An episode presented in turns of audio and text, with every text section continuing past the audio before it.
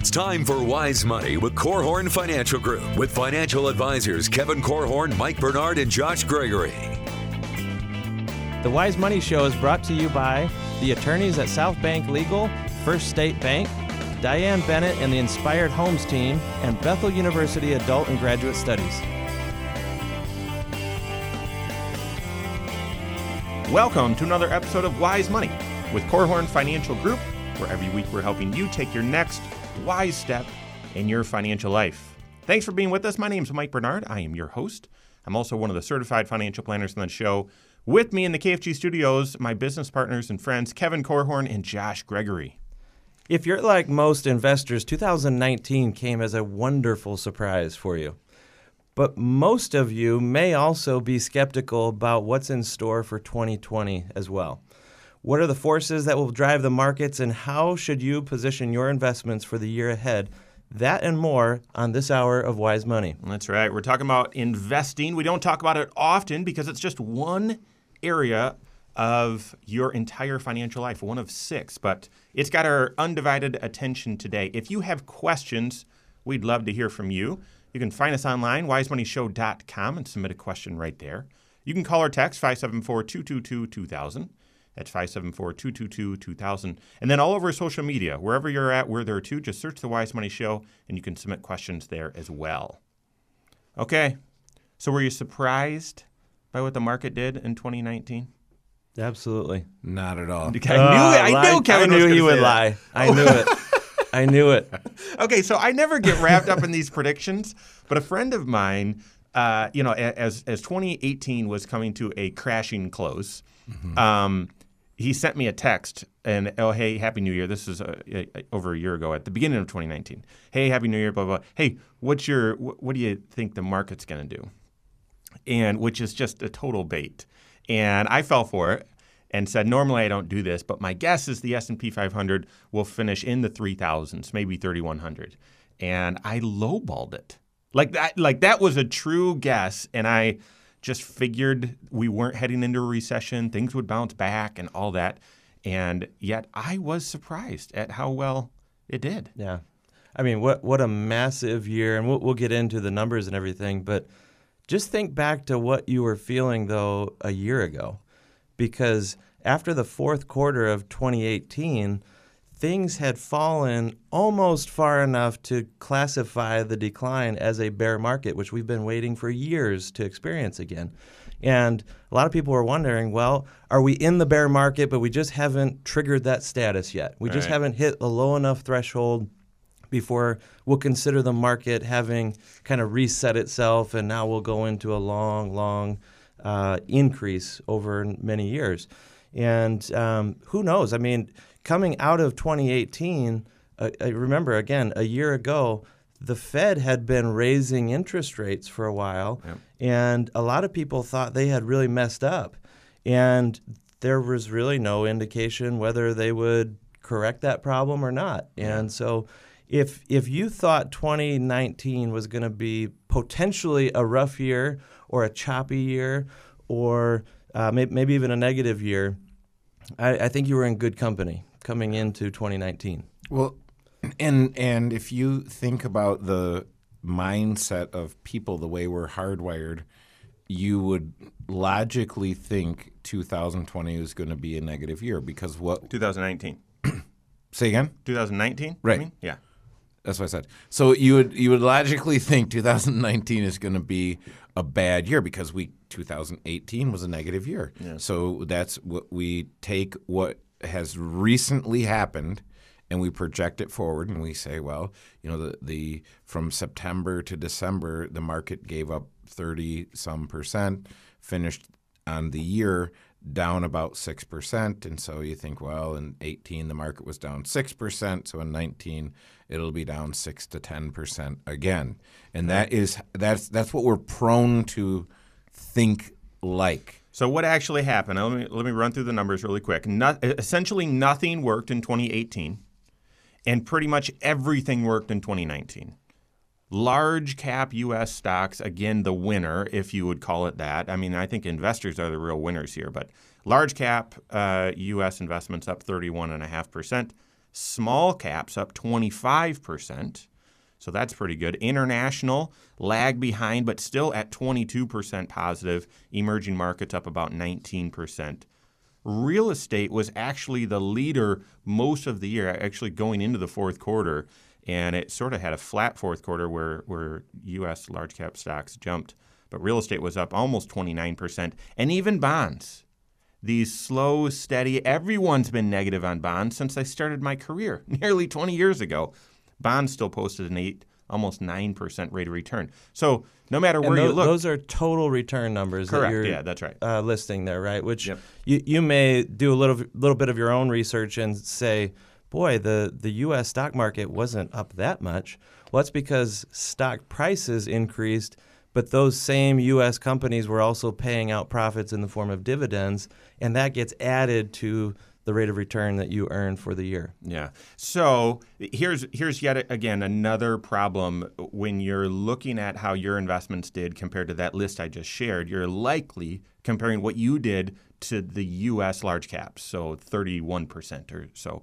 Now you didn't do that because you likely had a mix of all of those that I shared, and likely a decent chunk in bonds. And so most investors probably did around 20% last year if you're diversified, and you should feel good about that. That is a That's, fantastic that's rate of return. incredible. And and so I wouldn't compare with envy to that 31% and think, "Ah, geez, I got ripped off or or I picked the wrong stuff or whatever." No, be be ecstatic Yeah. about the 20% or so that you that you Well, got. just to give you some perspective, I mean, if if you have a diversified portfolio and you are positioned for the long term to earn 20% in one year or 21 or 22 is more than double what you would expect in an average year. Right.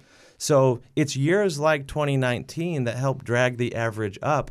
And you know that there are years like 2018 and other years uh, mixed in there as well that lag well behind 20%, even lag behind the 6 to 8% that we would hope you'd earn over the long haul. Yeah.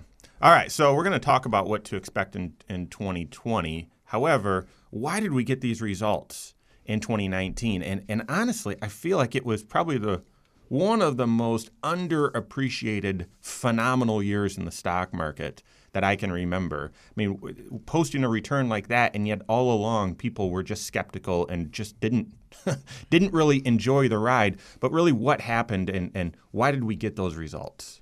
Right. And well, and I think a, a big part of the reason why people didn't really enjoy the ride is it it was a pretty miserable ride. so other than that, it, it was great. But I, I, mean, seriously, when you look at that, the market was, you know, if we're just talking the S and P 500, and that is that is not your portfolio, but that a lot of times when people talk about the market, what's the market doing? So the S and P 500, well, the S and P 500 at one point this past year was down seven percent. So, and for a good part of the year, I mean, the, what happened, the goodness that happened in the stock market was really at the very end of the year. Yeah, we had we had a surge in the first quarter, basically till May to recover from the fall of 18, and then things were flat from May until October. You know, you got trade war stuff, you've got other things that made the market bounce around, and then the market surged. You know, the Santa rally came early, and and mid October, and it went, I mean, soaring right through the end of the year. And so we really had two advances in the year that um, that made up for these returns. I already mentioned one of the things that really contributed to the returns. That's that's the trade war uh, stuff that we really we we think it's mostly on the right trajectory, but now there's still even lots of questions about it. But that certainly influenced markets last year. Absolutely, and and at some key points as well. I mean, getting a new deal with Mexico and Canada, mm-hmm. replacing NAFTA, uh, that's a big deal. Mm-hmm. And certainly, the president is using that as a template for future negotiations with other countries as well. So. Um, the, the markets can kind of look at that and say, okay, maybe there's more of this goodness to, to come. But there's a saying on Wall Street don't fight the Fed. There's a saying for everything on Wall Street, I think. But that's an important one because if the Fed is lowering interest rates, which is stimulative to the economy, you don't want to bet against the economy doing well in an environment like that. Right. And if the environment or if the economy is doing well, then you would expect that the stock market is predictive of that positive growth as well. And there was a there was an about face with the Fed in 2019, actually, right at the end of 18 into 2019. And so we're going to talk about that. That greatly influenced the market. Plus, I, my list is still several other bullet points long. And then, how does this all boil down to what you should expect for 2020 and how you should position your investments? We've got that and more coming up here on the Wise Money Show with Korhorn Financial Group.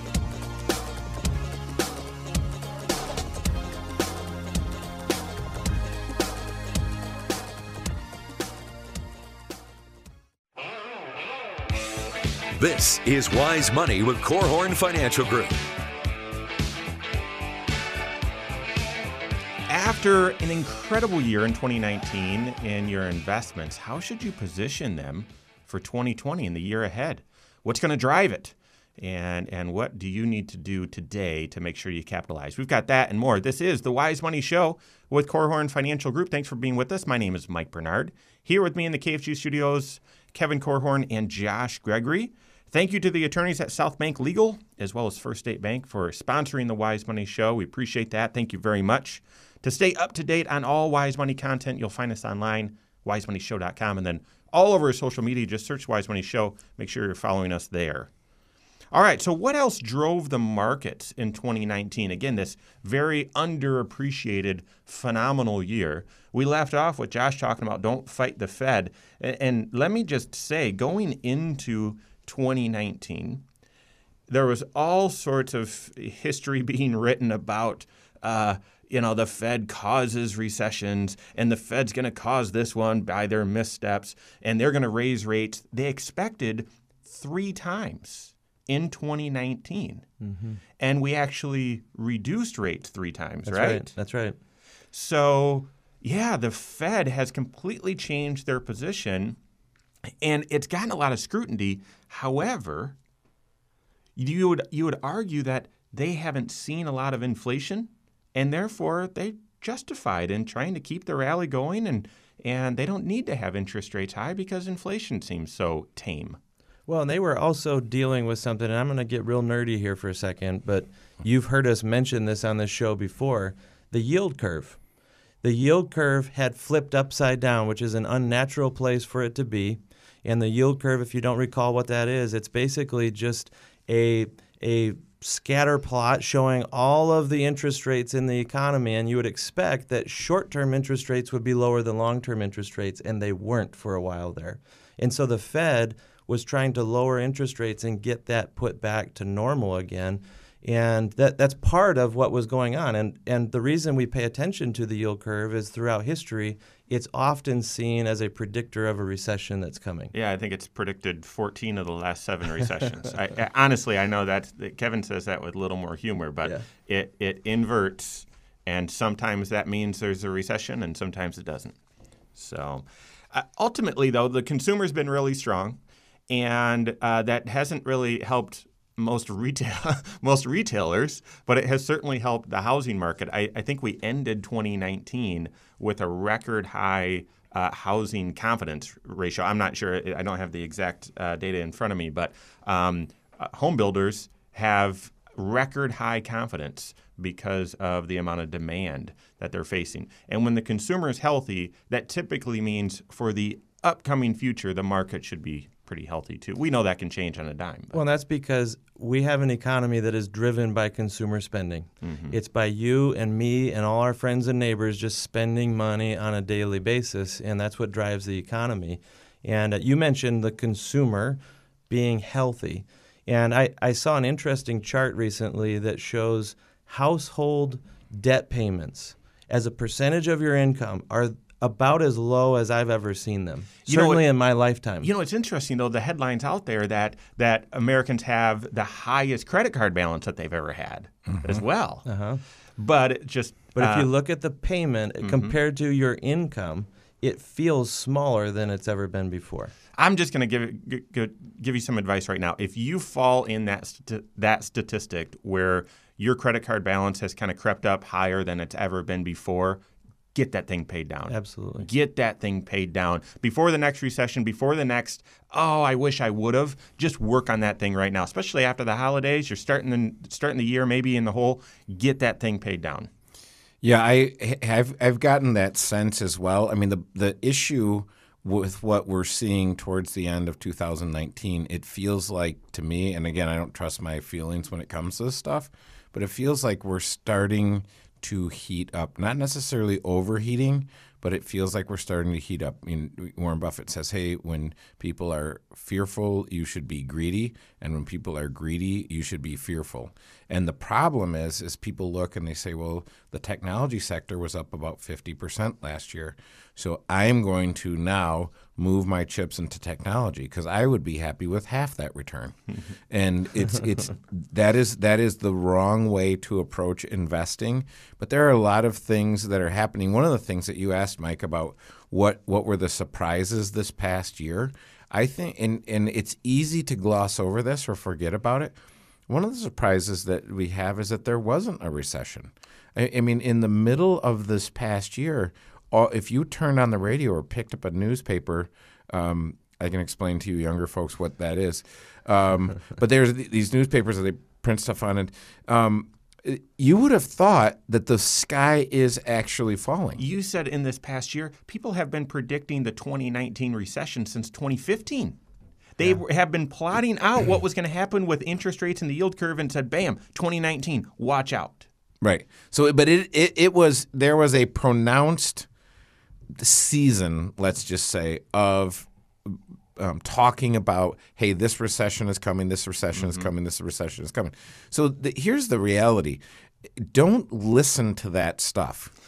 Period. Don't listen to it. What you need to do is make sure that you are recession proofing your household. Yeah. So, I mean, do what Mike's talking about. You, if you're not following us on the YouTube channel, check us out there. We've got a a, a vlog uh, video about how to prepare for the next recession. So if um, if you haven't seen that, check that out. All right. So what's ahead for 2020? You know, it, expectations. What's going to drive it? I, I mean, I'll just start with the big one. Uh, yeah, I was going to say, have, have you heard there's an election this There year? is an election, I think, in the United States at some point in 2020, and so there's uh, that will obviously sway things. I remember um, when George W. that that year he was reelected. The market was basically flat. I mean, it had some ups and downs right up until the election, but then you look at the year, and I think it finished positive 15% or somewhere around there. And it all came from the election on. But the market, hating uncertainty, was just sort of treading water until then. I think we have enough going on that I don't, I don't see us treading water, but obviously the, the election is going to play a big role. It will, and regardless of the outcome, I mean, it's it's so far away, and yet eh, all eyes are are glued to the Democratic, um, you know, process right now. And Republicans, obviously, we have our candidate. Who knows who's going to win the the full election in the fall? But here's what we know: it will surprise a bunch of people it will surprise them on what the what the impact will be with their investments. I mean, think back to the first time that Trump was elected. There were many people that thought the investment world was just going to spiral out of control and be horrible. They had to shut the futures down overnight. Yeah, the because night of the election, it was down 900 points. So they they suspended trading, and the next day the market was positive. yeah. So there are many people who bet the farm that first of all they could predict how the election was going to go and then how the outcome of the election would impact their investments. And that's just a fool's game. You are not investing for the next year or even the next presidential term. Whatever you're investing for is a long-term goal that will span many presidential terms and really be driven by the the economic engine that um, really it, it supersedes what a presidential uh, impact can can really have.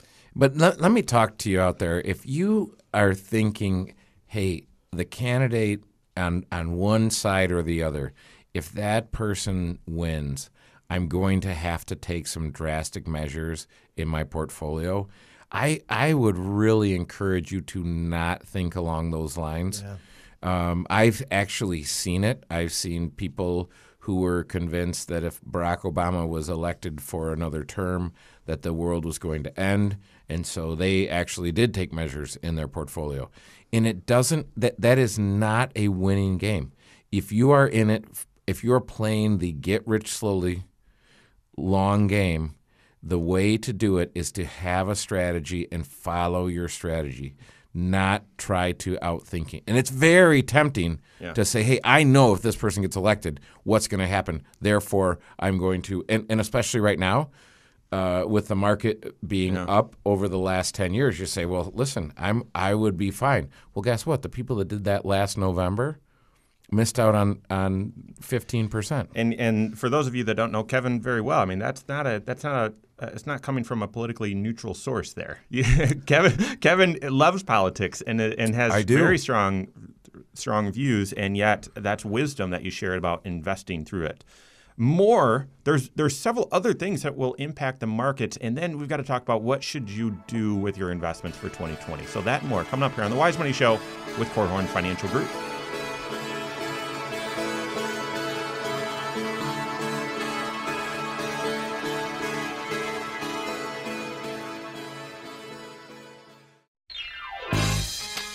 This is Wise Money with Korhorn Financial Group.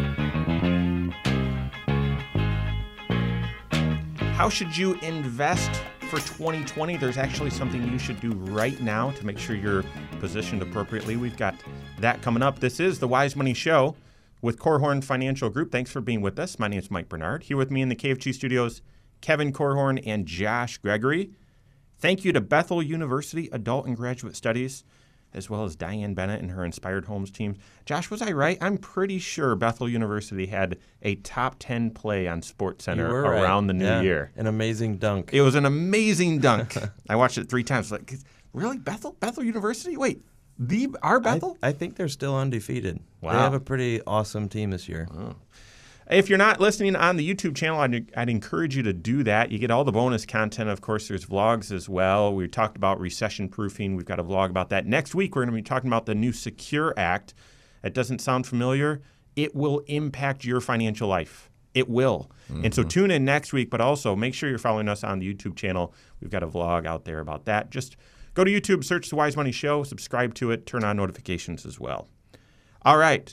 Before we get into what you should be doing with your invest with your investments, especially right now, what else is going to drive the market in 2020? Election, of course. What else? Yeah, I, I think the the ongoing trade discussions will be a theme that many investors are going to be watching because it has implications for economic growth, not just here in the U.S. but in other economies as well. And we're all we're kind of all in this together, as as we've said in the past. If China catches a cold, we may get it as well, right? Yeah. And so uh, there, there's kind of high stakes going right now on a lot of these trade renegotiations, and it's it's bigger than just hey, is it going to be fair? Isn't it going to be fair? How, how quickly can we get the economic engine really roaring in both countries because everybody wins in that situation? I, I I'm watchful for a surprise from the Fed. If thing if the economy is stable, and if consumers continue to spend, and if we see some expansion in GDP, everyone's expecting still in the two percent, which is very low, which that doesn't really yield a lot of inflation. Okay, but if things really heat up and we start seeing inflation, I'm I'm watchful for the Fed. If we don't see that, then they've said we'll keep rates normal, and everyone's expecting that. But if we see things start to heat up and they start increasing rates, that could be a big surprise. So, Fed decision as always, I would be watchful for that for 2020. Also, I mean, it, it boils down to economic growth. I mentioned GDP, but I mean, all of this noise, that, you know, who's going to be president, what the Fed does, you know, consumer spending, all of that, are they're all sort of indications of what might happen to corporate profits. Corporate profits is what actually drives the market. Yeah. That's it. And so, um, of course, economic growth will be will be in focus for 2020. With all of that, then what should you do with your investments? So, and I'm happy to talk about that. But did you want our my predictions? Well, okay, for, sure. for these You're going to take various- debate. Yeah, I so I think wait. I want to write this down. I I, do, I want you to write it down. So I, and it'll be uh, preserved for uh, posterity. on the on the internet. Yeah. The internet never forgets. That's right. So on the election, I'm predicting there will be one in in November. Okay. And there will be a peaceful. I predict a peaceful continuation of power. Um, it. I think it would be very, very difficult uh, with if, if you just look at data and statistics. Whenever, you, first of all, you have an incumbent president, but you also have a roaring economy. So you put those two things together, and it would be pretty tough to imagine a scenario um, that, that that that there's a, a change of regimes in, in Washington. Um, the the Fed, I think they will continue to pump money and liquidity in, which is one of the reasons why you want to make sure your portfolio is where it should be because you want to participate in that. And then um, I think we're going to continue figuring out trade deals. I have a good friend who is an asparagus farmer, and in the the the, the deal that was just done, they they got hurt. Mexico can still dump uh, their product for the two months that Michigan is producing their 26 million pounds of asparagus. Well, if it, and basically the way they can get around the no dumping rules is they just average out the price over the year. So Mexico's average price is fine, but basically they're giving it away while the Michigan farmers are harvesting their crop. So it is it it trade is it's way more complicated than any of us give it credit for, and um, there's often times where um, your ox is going to get gored, um, and you you are you are made you you make it or break it based on factors that are beyond your control Yeah. which is confusing because when you make it based on factors outside of your control, you're tempted to give yourself the credit and say, "I am amazing," and then when um, something bad happens, you say, "Well, look, uh, it's not my fault." Um, so I think tr- trade we're going to keep going. I think um, Brexit is going to happen. I think Boris Johnson is going to be able to pull that off. If he's able to pull that off, some of the other countries that in uh, the European Union are going to start sniffing and saying, "Hey, I don't want to have the burden that this collective has, so set us free as well." Um, and I think, uh, you know, I think economic growth will continue. I think with the with the number of people that are employed, and we're at full employment right now, and that gives upward pressure on wages. And so there are a lot of positive, reinforcing upward upward spirals that are happening as we speak. So I I would assume that based on everything that is knowable and seeable, 2020 is going to be a great year. And I'm I don't know how long it will last, but I do think at some point in time, whether it's 2020 or some point in the future, there's got to be a tragedy that causes America to deal with their runaway spending. And because the bureaucrats in Washington won't deal with their runaway spending, we're going to have to. And it'll it'll all be fine until what? And what what's the event? I don't know. yeah, but it's going to be an unseen unforeseen event, and the difficult thing about unforeseen events is you just you can't see them. Right. And so Kevin you know, saw it here first. yeah, you won't be able to see it. And so, I mean, is the dollar not going to be the reserve currency for the rest of the world um, because of Bitcoin and blockchain and all these other um, technologies? I mean, who knows what's coming or when it's coming? So I would not operate in fear, but I would operate in in aware I would operate in gratitude because if you if you start with gratitude, you have a shot. And then I would operate in awareness. Hey, listen, there are some things that are being done that should not be happening and because of that and I'm going to put the blame squarely on all parties in Washington. Um, but because of those things, there are difficult days coming that we cannot imagine. So I would say just prepare yourself. Yeah, and maybe that's the message there because uh, everything you shared initially was kind of your thesis on uh, how the economy and how the investment world may perform in 2020. It's it's based on facts.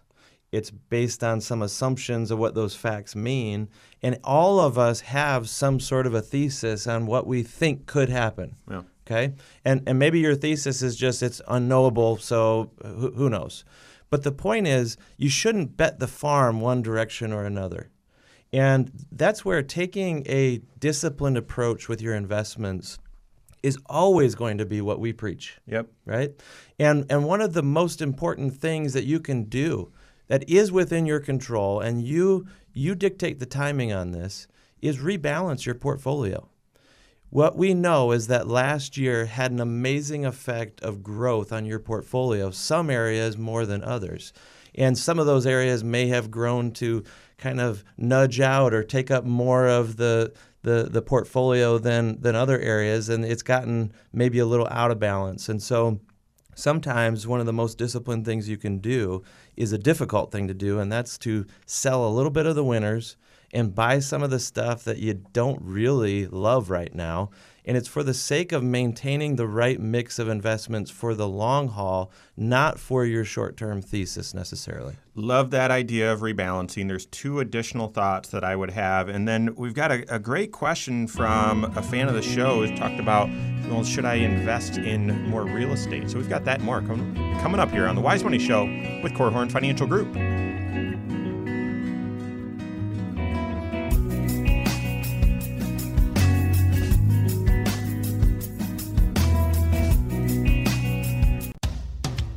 This is Wise Money with Korhorn Financial Group. The Wise Money Show is brought to you by the attorneys at South Bank Legal, First State Bank, Diane Bennett and the Inspired Homes team, and Bethel University Adult and Graduate Studies.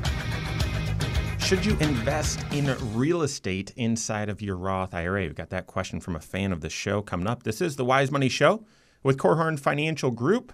Thanks for being with us. My name is Mike Bernard. Here with me in the KFG studios, Kevin Korhorn and Josh Gregory. If you love listening to podcasts, you will find the Wise Money Show on podcast. Wherever you listen, just search the Wise Money Show, subscribe to it. So whether you're out and about, if you're shoveling snow, if you're doing whatever, okay, you can listen to the Wise Money Show. And um, please rate the show for us and leave comments as well. We appreciate that. All right, so before we jump into to questions from fans of the show, let's succinctly then. I mean, people have been listening the whole time saying, just tell me what to do for 2020. And um, so, what is it, Kevin? Okay, get your pad and your pen or pencil or your device, depending on uh, what generation you're from. So number one, and and um, I, I Mike said get these down to three. So I've got my um, I I'll show you a way to get 16 into three. um, but seriously, you want to you want to fix or confirm your allocation, and that's basically the mix of how your investments are allocated. So with, with stocks, you want different flavors of stocks, and with bonds, you want different flavors of bonds. If you're young, this could be one of the biggest financial decisions you'll ever make in your lifetime. I uh, a little story. I I met with a, a client, and um, this they were transitioning, and they had some money in their retirement plan, and we went online. They logged in to their 401k, printed out their statement, and their rate of return since 2001 was a little less than 1%. And they said, See, I have this awful 401k. And the reality is, I had another client that worked at the exact same company that their rate of return in that same time period was a little bit north of 10% and you say, wait a minute, you had two terrible stock market, you know, bear markets in that time frame. How is that even possible? I'll tell you how it's possible. If you're buying in through that, you're eh, winner, winner, chicken dinner. So make sure you are buying in to the right mix. And technology is making that easier and easier and easier to do. Which, so I would say, confirm you have the right allocation.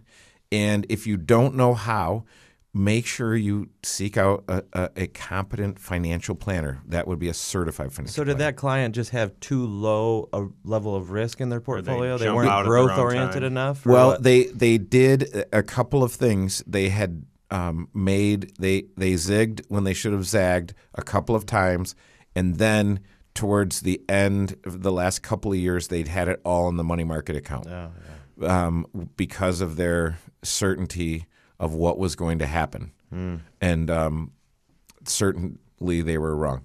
so you, you you want to make sure you've got the right allocation, and then the second thing is then rebalance your current investments to those. And so th- this does not apply to everyone, but if you have a 401k right now, log in and go to the automatic rebalance function and if you did number one, which is confirm you have the right allocation, then click to rebalance. I personally, and and statistically, this isn't going to make much difference at all. Uh, but I personally like the monthly rebalance because there are some times when things, you know, spike up a little bit, and so you sell a little bit of that. But it, you don't do it yourself; it happens on autopilot. So you are not thinking. You you you want this this stuff to be automatic. If while you're in your 401k um, uh, online there, the other thing I would ask you to do is check your beneficiary designations. Um, those may or may not be correct, so go in and update those as long as you're at it. Um, I know that has nothing to do um, with your investments, but that your loved ones uh, will care and thank you later. Um, so, and then number three, I would assess your resources. So, what what have you been able to assemble and amass resource wise relative to your plan? So think about that. Think if your financial plan is is your Waze or your Google Maps or whatever your MapQuest that you printed out or or your State days. Farm Road Atlas or whatever whatever you have. But make sure that you you have a plan and make sure when you look and you know for sure am I ahead of pace? Am I behind pace? Am I right on? Think Goldilocks and the Three Bears. Too hot, too cold, just right. I, I'm glad that we're here. And in the fourth segment, we're finally turning the conversation from just investments to investments in the context of your plan. Because a, a certified financial planner's job is to help you figure out what is the right mix of investments for you so that regardless of what 2020 has ahead of it, ahead of us, what is the mix of investments that's going to take you to your goals far beyond 2020? And so, yes, it's fun to talk about and to be interested in what the market's doing and what what will it do next. But ultimately, what is your plan, and how are you going to position your investments to take advantage of whatever the market does? Yeah, I, I had an interesting thing. We sold some stuff on uh, Facebook Marketplace, and uh, the guy that came to pick it up said, "Hey, you know, I have um, I have this gal that, that keeps pursuing me from one of these uh, local organizations, and she's telling me about this team of experts that, that she has in St. Louis that can really give us great me some great ideas on how to invest my money. And she wants to invest my money, and she thinks I need to invest investment. And I said, "Hey, how's your plan?" And he said, "What plan?" I'm like, see, you, you don't need someone who sells investments. You need someone who walks with you through your life and helps you create a plan that you can follow Yeah. Because the, the, the reality is that team of experts hasn't come up with uh, greater results than But the but the the fear of missing out, the get rich quick, the could I could I change something in my investments and have you know it, it be the next Amazon? That is very alluring.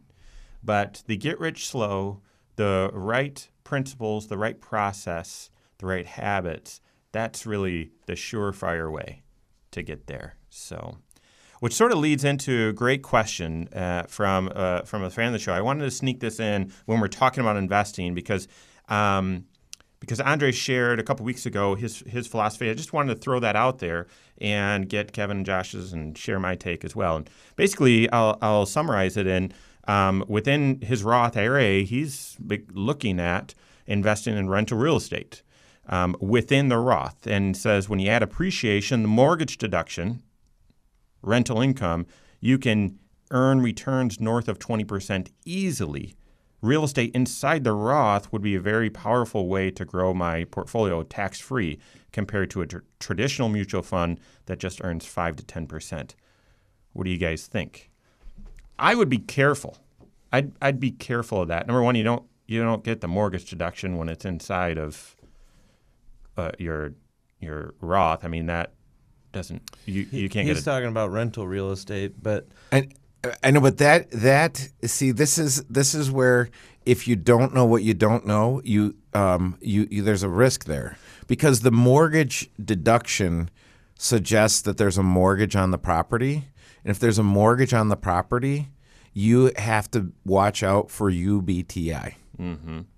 And if you don't know what UBTI is, what you want to do is take the three steps that I just mentioned and fix your allocation and rebalance your Roth IRA and keep your life simple. Because if you want to talk about a, an incredibly complicated way, if you want money to invest in rental real estate, it shouldn't. It, this is my opinion. It should not be coming from your Roth IRA unless you have an absolute ton of money in your Roth IRA, number one, and um, you enjoy complexity. Hmm. A- And and if you really, really, really enjoy complexity, then I would say go for it. And that's the voice of experience there. You, Yes. You've been a landlord. Yeah. It is a lifestyle decision as much as an investment decision. Right. And you, you may not like that life. I, I remember a client who was heavy into rental real estate, and he told me he's got 35 toilets he's got to worry about all the time. and that's all I needed to hear That right stinks. there. Yeah. Yeah. I and and if you break it down with rental real estate, when you actually look at the cost, property taxes and insurance, blah blah blah, and then uh, you know assigning any value to your time, the actual rate of return is not that significantly different than what you'd see elsewhere in passive type investment. So um, we'll probably pick up on that um, in, in a in a future show. But thanks for the comment, Andre. We appreciate it. And uh, all right, that's all the time we have for today. On behalf of Kevin Korhorn, Josh Gregory, myself, and all of us at KFG, have a great weekend. We'll see you next area for Wise Money with Korhorn Financial Group. Securities offered through Silver Oak Securities, member FINRA slash SIPC. Advisory services offered through KFG Wealth Management LLC. Doing business as Korhorn Financial Group. KFG Wealth Management LLC and Silver Oak Securities Incorporated companies are unaffiliated.